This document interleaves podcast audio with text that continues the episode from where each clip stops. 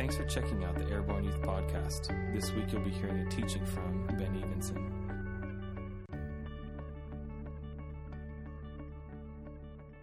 We got we got Johnny Kaufman on his exit night here. We thought it was his last night back at the uh, Get Air night party, and um, but then he ended up changing plans a little bit and stayed a little longer, so we get him one more time. So anyway, that's exciting. So I asked him. I said, like John is John is such a man of passion. Okay, if you've ever hung out with him, talked to him, he's like for real, and he goes for it, and he hears the word of God. He hears what God's calling him to do, and he's like, you know what? I'm going for broke and I'm going to chase this thing. But he does it with wisdom too, because he got this word about North Carolina two years ago or something, right? How long ago did you first hear about North Carolina? A year ago. Two years.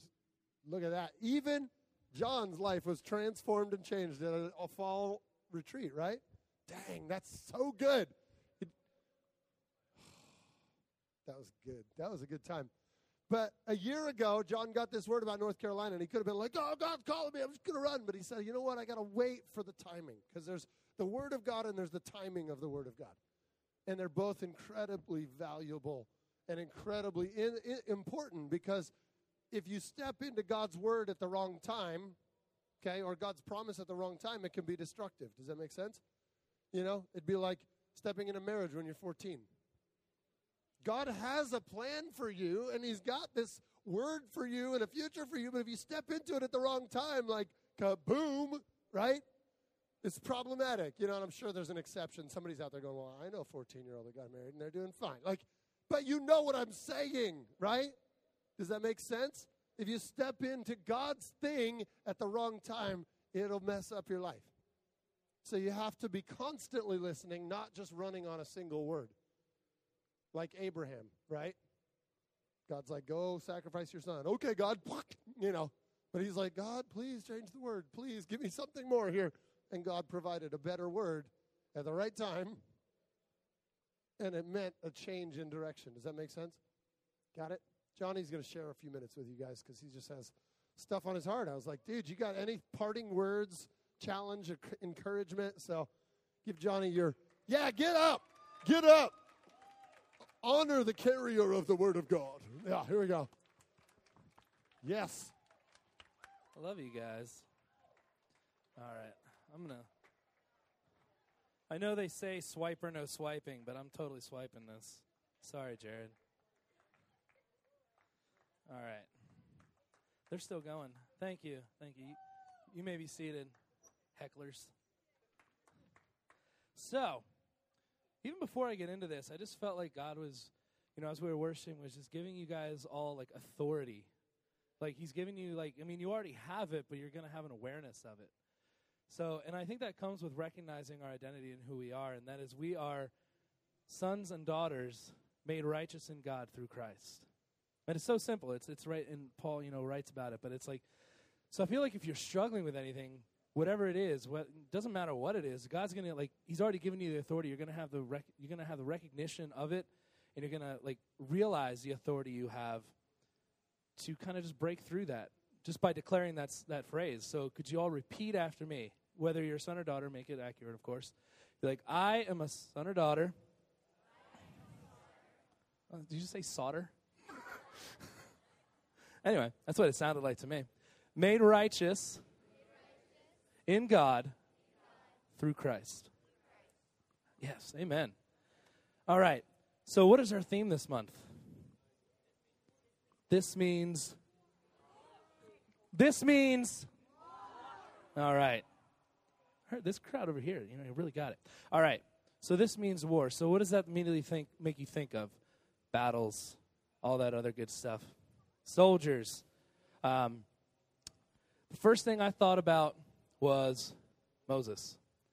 Now you think, why Moses? Like what? You know, he did encounter battles, obviously, during the Exodus. But one thing, you know, Moses obviously is, is known as this, this man of God, that he's just like this hero of the Old Testament beyond what any of us think we could actually be. Like, isn't, like, isn't that like kind of a truth thing? It's not an actual truth because we can do greater things, but it's kind of one of those things that we think about, like, oh, if I could, if I could just be like Moses, that'd be, that'd be a cakewalk. No, it probably wouldn't. I mean, Moses, Moses like killed a dude. I don't want to be like that. Well, that's an extreme example, of course. But okay, so my point being is that Moses is just like you and I, being prepared through his entire life for what God was preparing him through everything he went through, being raised up in Pharaoh's family, being the brother of Ramses, who would then drive him out of a country he grew up in, you know, out of slavery. He drove all that stuff away. So what I'm going to read from is Exodus. Just might as well get right into the word. Um, and it is Exodus. Where did my highlight go? Mm-hmm, crickets.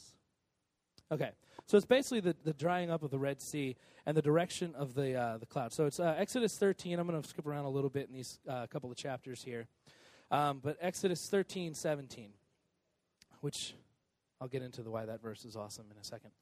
Um, now it came about when Pharaoh had let the people go that now mind you, he let them go because of all the stuff that had happened before, you know, all the ten plagues and all that. So he let them go. Um, that God did not lead them by the way of the land of the Philistines, even though it was near. For God said, Let the people change their minds when they see war and they return to Egypt. So, or lest, sorry. So, what that means is they could have easily gone north, just kind of gone along the Mediterranean Sea through uh, the Philistines' land, and they would have been right there, no problem. Probably a couple, you know, a week long trip. But no. So, they actually started going up that direction. So, if you're looking, whoops, stage. I don't have a whiteboard, so you're going to have to visualize with me. Egypt, right here, okay? Red Sea, right here. That'll be my sleeve, even though it's blue. So you have Egypt, Red Sea, but then you have this little strip of land, like right here, Mediterranean Sea up here, Egypt, Mediterranean, red. But you have this little strip of land that leads kind of right up to Israel, Mount Sinai, all that good stuff. However, so they start going this way, and then Moses says, Well, we're going to turn back around. So he says, Hence God led the people around the way of the wilderness to the Red Sea. It's actually the Sea of Reeds, is the proper translation. And the sons of Israel went up in martial array from the land of Egypt. What is martial array? Big words. This is NASB, but it's a bright red Bible, so that's why I picked it. Um, what it means is they, they were in uh, military formation. So you have 600,000 men and that, that says the number not including children, and uh, what they literally say was, um, what was the word? It was like an assortment. Yeah, so an assortment of a bunch of other people. Um, yeah, a mixed multitude is what they call it. So that's like women, children, animals, a whole bunch of stuff. So, but he has them all in military formation. Now, why is that? Because if you have 600,000 plus people leaving a land, one guy leading them, that's a lot of chaos. Unless you have somebody like Moses who was raised up by Pharaoh, knowing the ways of military, knowing the ways of army, so he can easily just be like, okay, set people in place, get these things in line, and they just march out like an army. So, like, you have Moses that's being prepared before any of this stuff happens. So, what happens? Where are we at? We're in Egypt. They're going up towards this way. They turn back around. I'm getting to that. And Moses, uh, skipping down to verse 20. Then they set out from Succoth and camped in Etham in the edge of the wilderness. So they haven't gotten to the uh, wilderness yet. And this is one of the coolest things about this. And this is actually God using what Egypt would recognize as military tactics. And the Lord was going before them in a pillar of cloud by day to lead them on the way, and in a pillar of fire by night to give them light, that they might travel by day and by night. Now, what this means is in Egyptian times, and actually Alexander the Great would then use this tactic after he took over Egypt to lead his military troops. Now, before night vision and all the cool fancy stuff that we have today, I know it's a boring military lesson, but believe me, it's really cool. So, what they have is they would have this. It's a good example. I'm to, hopefully, the music doesn't fly around. So, this right here, there it goes. It'll just, it'll just shake, shake, shake it off. So, this right here is a guy in front of all of the crowds, and this is a giant thing of fire. And what it does is it sends a smoke signal by day. So, during the day, they'd march, and all the army and troops and everything would see smoke just rising from the front of the troops, from the front line, and they would follow that because they'd have banners, of course, but that would be the easiest thing to see, so they'd follow that. And then at night, when they wouldn't see the, cl- the smoke anymore, they would just see the light, then they'd know it's time to make camp. But what does God do?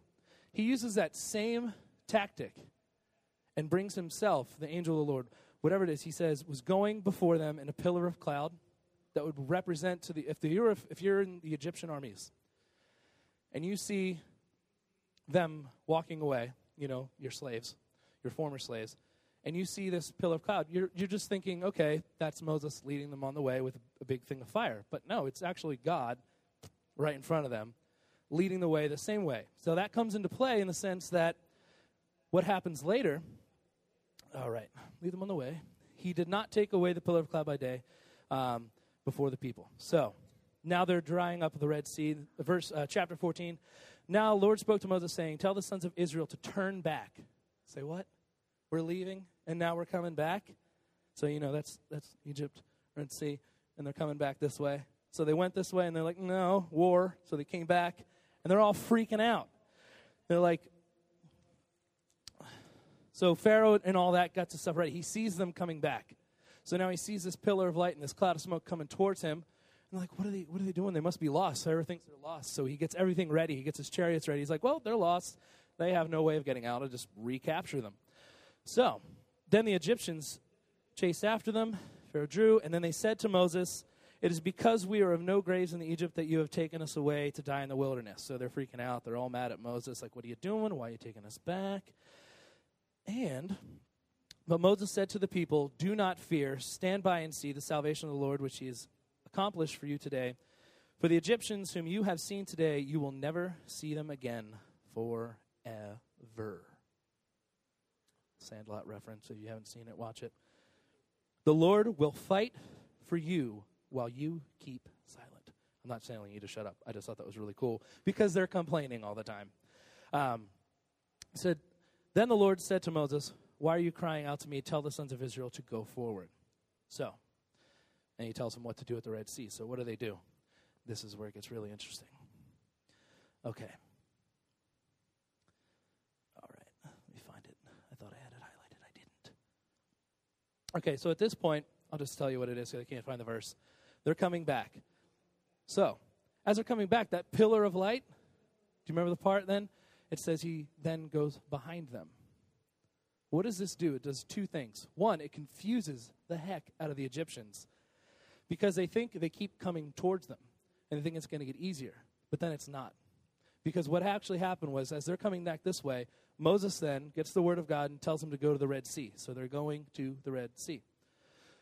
And now the pillar is behind them and all that.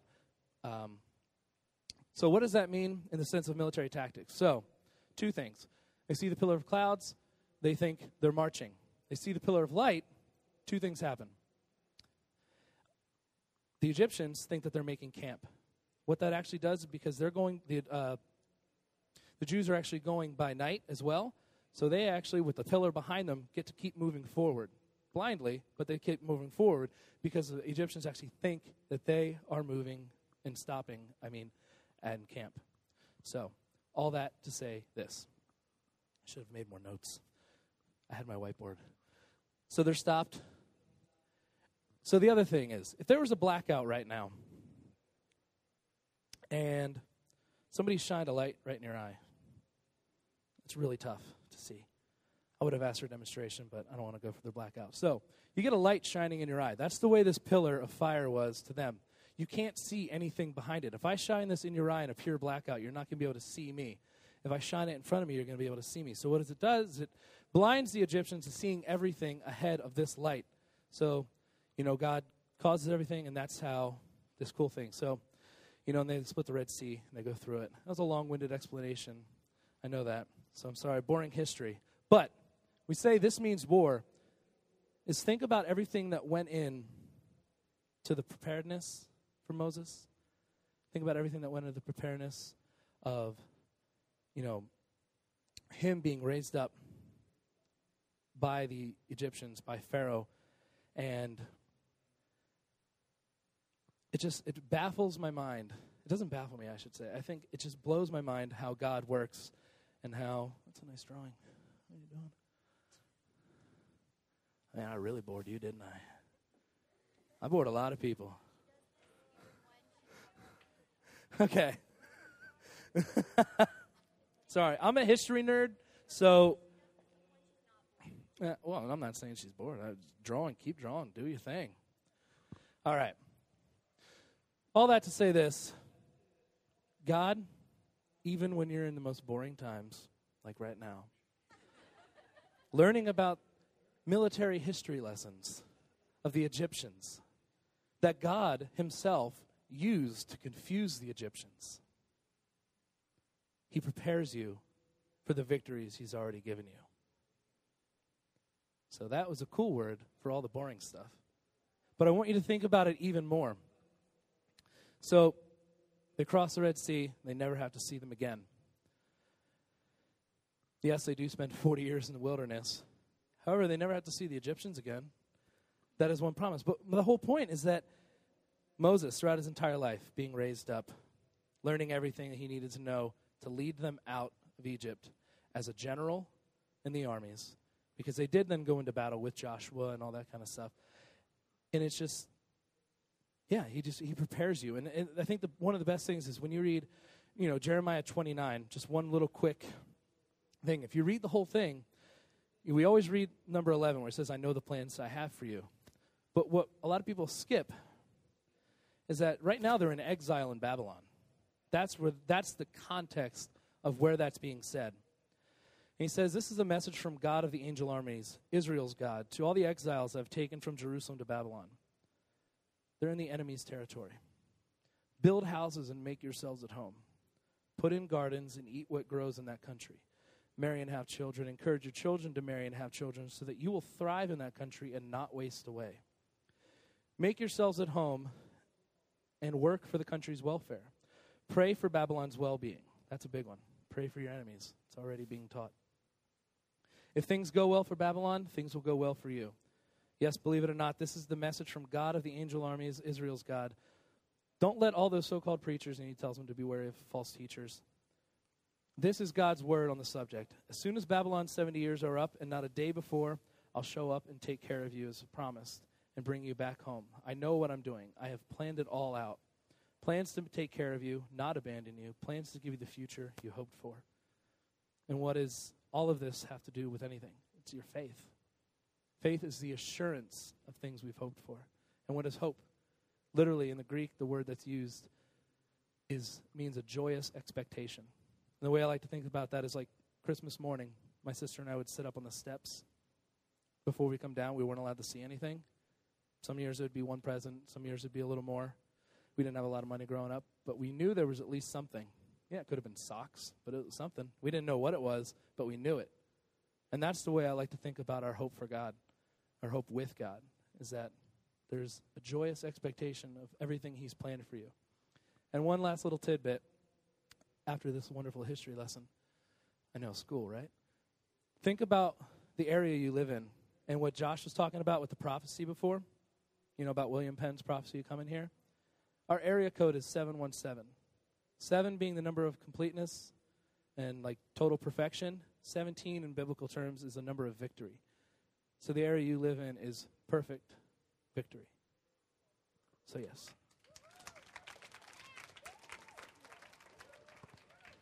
Shikes. Holy cow. That's good. Come on, John. Yes. You guys ready to go to war? Come on.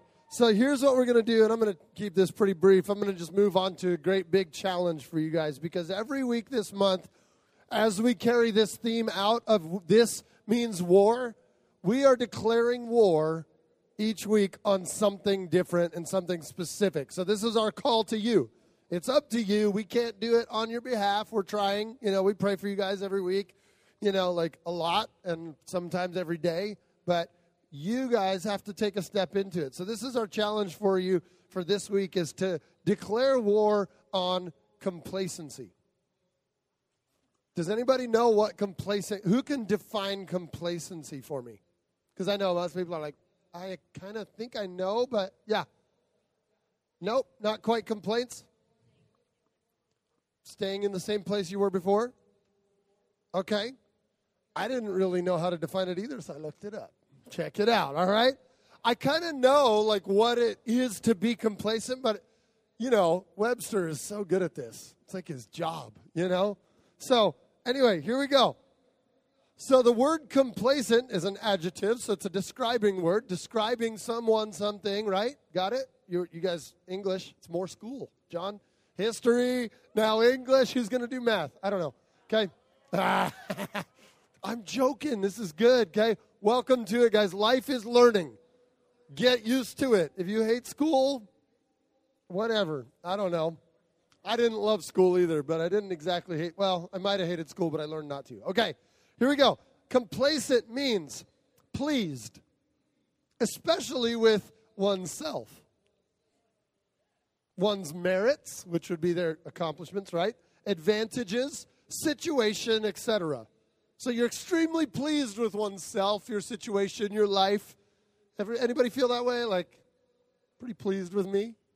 Any liars? You are too. Anyway, got you right? But here's the kicker. This is where it turns to complacency because that just sounds like, wow, confident or proud or something like that, right? But here's the here's the little next portion of it. it says often without awareness of some potential danger or defect. Self-satisfied. So it's this reality of living in a world where wow, everything's so perfect and being oblivious to the fact that there's risk and there's danger and there's a possibility, okay? How many of you think a complacent warrior is a good situation?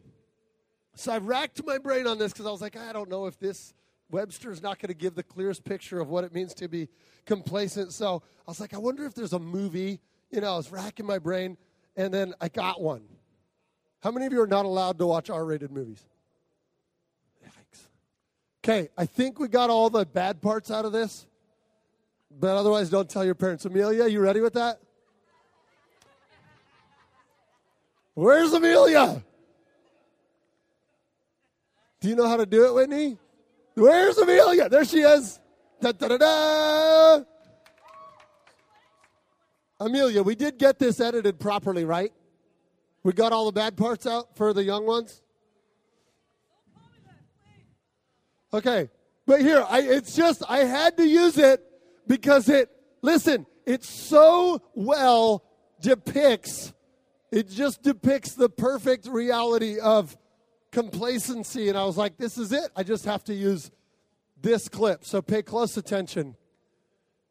Go when you're ready, Amelia. Kevin loves this movie. It's one of his favorites. He watches R rated movies. Play.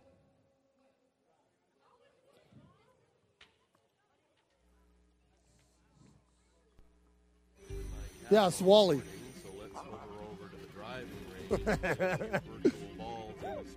Turn it up, way up. Well, then what do you want to do? I don't know. Something. Wow.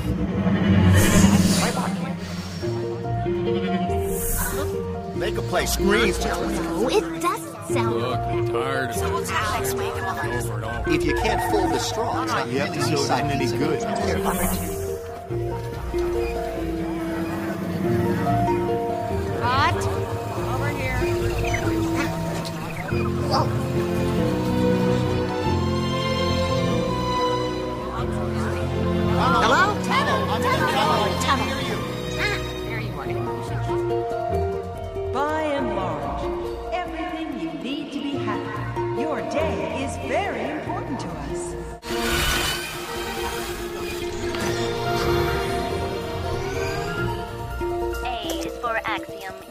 Sweet home.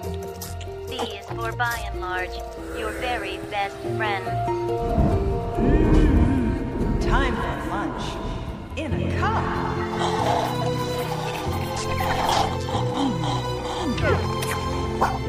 Feel beautiful. Oh, starting great. I know, honey. men. Attention, Axiom shoppers. Try blue. It's the new red. All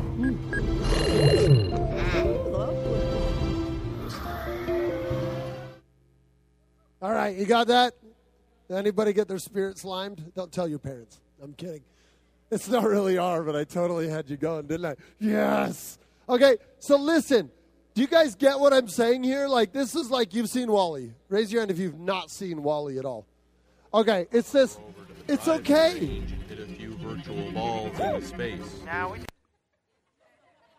I don't know what that one was. That might have been another movie. No. Listen. Shh. Okay, WALL-E is this whole pre like concept that the earth has been destroyed because there's absolutely everything was killed because humans overran it. There's no life on the whole planet, but there's this little robot WALL-E that it like picks up trash all day and one day he finds a plant. And it's the only life on earth anymore. And what's happened is that years ago, before, like when everything depleted, they built this big spaceship that floats around up in the sky that everybody went to to get away from the dead planet, you know, because there was no chance, right? And then they all live on this thing, and they've gotten to this place now that they've lived their entire lives, and everything about their lives is about their comfort, their happiness, and it's just like, literally, and they're like, uh, I think we missed the part at the beginning that was like, want to go play golf? You know, yeah, let's go hit some virtual golf balls, you know? And it's like a little bit of reality captured in a kind of exaggerated picture where the whole thing, if you see the announcements, it's like your happiness is our greatest desire, and what is your needs, and da, da, you know, it's like you know, and like they live this entire life to the point where they're very satisfied, kind of, but they're completely oblivious to the reality that they're at incredible risk of loss. If in fact they were ever under attack by any outside force, can you imagine that army? Like, is there an app for this?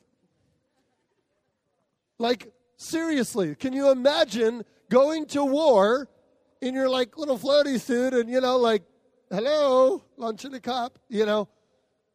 We're living this world, right? But listen, our world is getting, and especially here in America, we're kind of like radically spoiled, and it's the blessings of God that have been poured out into this country that we get to be here tonight and not worry about the military walking in and arresting every one of us for talking about God.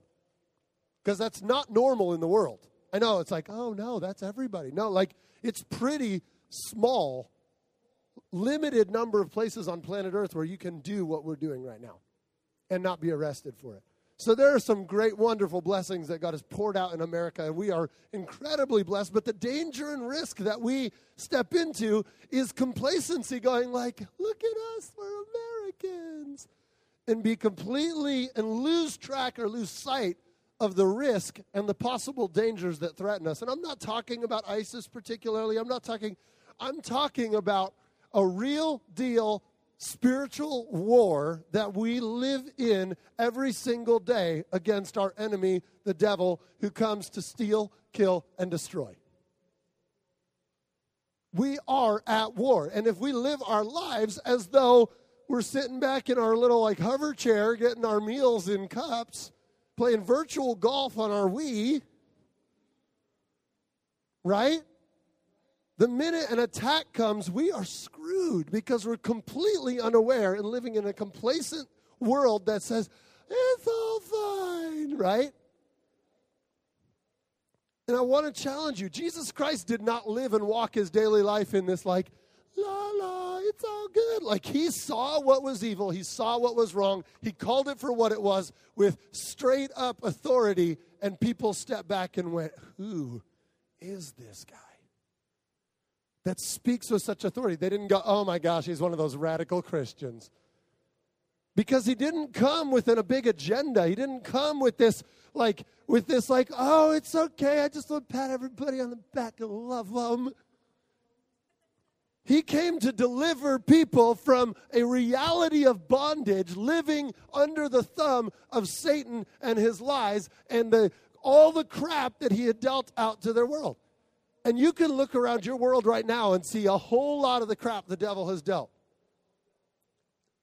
But oftentimes we make this like false reality that we pull down over our eyes. And if you see more of the WALL-E movie, it ends up that there's this guy who's the captain of the ship. And WALL-E brings this life form back, which is hope for the world to be recreated all over again. There's almost like a gospel reality in this whole thing. There's this little seed that comes that's like, this is hope that we could have life back on earth again. And the captain of the ship says, We're going to destroy it because I don't, because he wants to shield them. What? It was his, what's, oh, it was the autopilot of the ship? Whatever, right. I haven't seen it in a while, okay? But essentially, there was this, there was this overall prevailing force and reality and authority that was like, no, we're going to crush this, we're going to st- destroy this because it would mess up our perfect little happy reality that we live in every single day with our lunch in a cup. But the greater reality that was being hidden is this is not life to float around in a hovercraft and play virtual golf. Life is you get back to planet Earth and things grow and things thrive and you have freedom. Did that look like freedom on that thing? There's not freedom there. They were in bondage to a chair because they were incapable of walking, which is a really funny scene in the movie later because they all get out of their chairs and they just okay. It's like they're in they're in complete bondage and they're happy. They're happy in their bondage. They actually don't want out of their chair because they've gotten so complacent, not wanting anything greater than what they've got right now. And while they could sit back and go, I got the life, it's good, look around me. Everybody else looks just like me. How can this be bad? And we look at the exact same world that we live around us today and we go, everybody else is suffering and everything else is going bad and their family sucks just like mine. It's like, guess this is it. And we fall into complacency within our lives and within our world, and we just go like, "What's there to fight for? This is fine. I'll I'll deal with it." Rather than declaring war on those lies that keep us bound to a stupid little hover chair with no freedom to go anywhere but where that track takes us. It's called sin. It'll take you all kinds of places tied down and strapped. And the minute you realize how broken it is, and you try to get out of that chair, you just flop. you know, you, ah, you like roll around like like sound effects good. Oh yeah, you know it, right? So this is the challenge, guys, and I want to just give this to you in this reality because part of you is like, it's really easy to be like, oh, that sounds really good. I'm going to do it. It's like a New Year. It's like a New Year's resolution, right? It's like, I'm going to do it. I'm going to exercise, right? That's like 90% of America makes a commitment to exercise and eating healthy, right? You know why? It's because we like bloat ourselves with sugar and sweets for the last month and a half of the year. And by, does anybody else by like New Year's Eve go like, I never want to see chocolate again because I want to vomit? Really? I was I got there. We went to the New Year's thing at the at the Hershey Lodge and I got this whole cup of chocolate. I was like, I know I'm supposed to want this, but it just like makes me ill to think about eating it. Because I've had cheesecake and pumpkin pie and apple pie and hot chocolate and good lord for weeks, right? Anybody else? So I think it's like I'm to eat healthy now because my body hates me. Right? But I think, listen, shh, you guys can sit in church and youth group, whatever, and you can hear really good truth and go like, yeah, that sounds really great. I'm going to do that. And you'll get up tomorrow morning, read your Bible, be like, yeah, this is really good. And my life is, you know, I'm on track and I'm talking to God. And I put the worship music on this week. I'm going to listen to WJTL, right? Whatever it might look like, right? It's like, I'm going to commit. And like everybody else who joins the gym on January 1st or 2nd and never visits again after January 3rd, we run out of steam striving out of our own flesh to stay good enough and to stay in that place with God and have a relationship with God. So if we can't do it by striving and trying and working, how, how is it possible? I have an answer. And it's a really, it's another really amazing thing that God did for us, that Jesus did for us. Because you know that before Jesus came, and did what he did, God had not extended grace. The word grace is not even used in the Old Testament. The word grace is a brand new concept that came with Jesus. The first time it's used in the Bible is in Luke 2, talking about Jesus as he was growing and the grace of God was upon him. First mention of grace. You can look it up in your concordance and you're going to see a whole bunch of grace, the word grace used, but it's talking about and they were graced with, you know, beautiful garments and they were graced. It was, it's not the grace of God, which is the ability and the enabling to do what only the power of his son at the cross and the resurrection can accomplish in you. That's the grace of God. We are incapable of living up to God's measure to what we need to be to step out of complacency. We can't do it without the grace of God. And there's this verse. Here we go. Titus 2, it says 11, For the grace of God has appeared to all men. It teaches us to say no to ungodliness and worldly lusts, that we may live soberly, righteously, and godly in this present age. I'm not going to read it because I know it. I learned it when I was like eight, I think, in Awana. Right? Anybody do Awana or like Pioneer Girls and Boys or something like that? Okay, like, yeah, serious. It's kind of cheesy, but man, the Word of God sticks in your heart when you memorize it at eight years old, nine years old.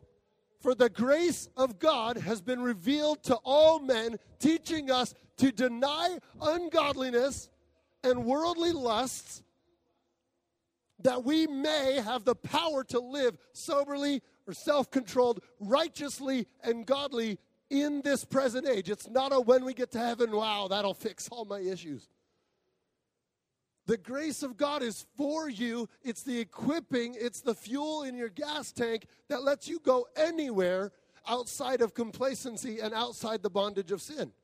It's not how good you can be and how many times you can drag yourself out of bed and get to church. God's like, great, good, but if you're not operating on my grace, you're just doing your January 2nd, 3rd, 4th, and 5th commitment, and you're going to wear out because you're going to just go like, this is hard. Does that make sense? It's not by your human effort. It's not by your ability to be like, I will not be complacent. Because the first time that something comfy comes along, it's like, wow, that would be really good and pretty easy. You're out because you've not been charged with the fuel of God's grace in your life to overcome and take victory in the war that you're in. So stand up. We're going to wrap this up. How many of your parents ask you after Wednesday night, like, what did they talk about tonight? And you're like, I don't know, because Ben talks a lot, repeats himself sometimes, but right? I get it. I get it, okay? I sit through teachings too and go, that was good, but I don't know what they said, okay? Here's how we're going to wrap this up. This will keep it really simple. Three questions what, so what, now what? Is that simple enough? What is the question? What are we talking about? This week we declare war on complacency on being happy with the status quo and looking just like everybody else because we know we're called to something greater. That's the what. So what? Because you'll die and end up locked in bondage to a stupid floating chair playing virtual warfare on your Xbox. I mean, virtual golf. That's, I, I don't want to stab anybody, okay? Just let that simmer for a minute. declare war on just doing life without purpose. To get a high score on a video game no one's going to care about in five years because it'll be old. Right? I know the girls are like, absolutely. The guys are like, don't do that, Ben. Like, come on. Stop it, right? So what? That's the deal. Why? Why does it matter that you declare war on complacency? Because complacency keeps you trapped. And the enemy, the enemy, you don't have to be living your life in sin for the enemy to win. Do you know that? I'll say it again. What? Should I? You don't have to be living a life of sin for the enemy to win in your life. He's happy to keep you in neutral. He's real happy for you just to go like, okay, just get there. I don't know. Whoever comes along and pushes me this way, I'll go that way, and then my friends will drag me over here, and whatever. I don't care. I'm not trying to do anything wrong. I'm pretty good. I'm better than some people. Guess I'll go to heaven when it's all over with. Satan's happy for you to think that way. Real happy. Because nobody's going to go to war in neutral and win. Right? So that's our theme. Like we're getting in your face a little bit because it's stupid. Stupid, stupid to live in a world where it's just like, I'll just float and see what happens, you know? Because the enemy's got a plan. Do you? And if the enemy's got a plan and you walk out there on the battlefield like, oh, just whatever, done. He'll keep you in neutral and be happy about it. So that's the so what. Now what? Do something with it. Every morning when you wake up this week, here's the challenge say, God, I need the grace to live above this complacency that I see all around me.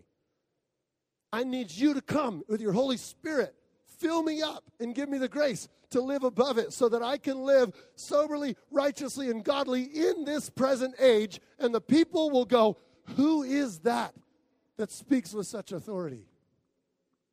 Are you afraid that they're going to be like, ah, oh, it's one of those dumb Christians that are like, they just hate everybody? No, because that's not what Jesus was. Nobody ever goes, wow, that Jesus guy just walks around and hates everybody. He was the most radical Christian there's ever been. But he did it with love. He did it with authority because he knew what he was here for, and he knew the enemy had a plan, and he had a better one. So ask God for the grace every morning. Don't be like, God, I'm going to commit to do this. Just ask, like we prayed at the end of worship is your desire there? Do you care? Do you give a crap?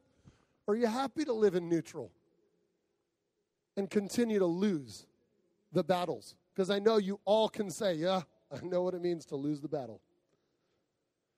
If you're losing battles over and over and over again, maybe it's time for a different plan. Because obviously the enemy's outdoing you in some way, shape, or form if your plan is inferior to his. But God's plan is not inferior to, God, to, the, to the enemy's, it's far superior. So, where do you find a new game plan? Where do you find God's game plan, war plan, strategy? In His Word? In prayer? Direct from His mouth when you ask and say, God, speak. Show me by your Holy Spirit. Reveal stuff that doesn't, I've read this before, right? John 3.16, we, we can all say it, but have we got revelation of it? Right? For God so loved the world that he gave his only begotten Son, that whosoever believes in him, wait, is that me? Whosoever will not perish but live everlasting eternal life? It's when a verse becomes not just like, wow, that's a really nice verse for all the world. But when it says that, whoa, that's me. he sent his son for me. Revelation upon revelation upon revelation upon revelation when you ask for it. And stop sitting back going, God, just impress me. Come on. He's already impressed you. It's time to wake up and acknowledge it. Say, God, take, take me to the next step. Take me to the next level. I'm desperate because this world doesn't work. The current system sucks. Put your hands in the air.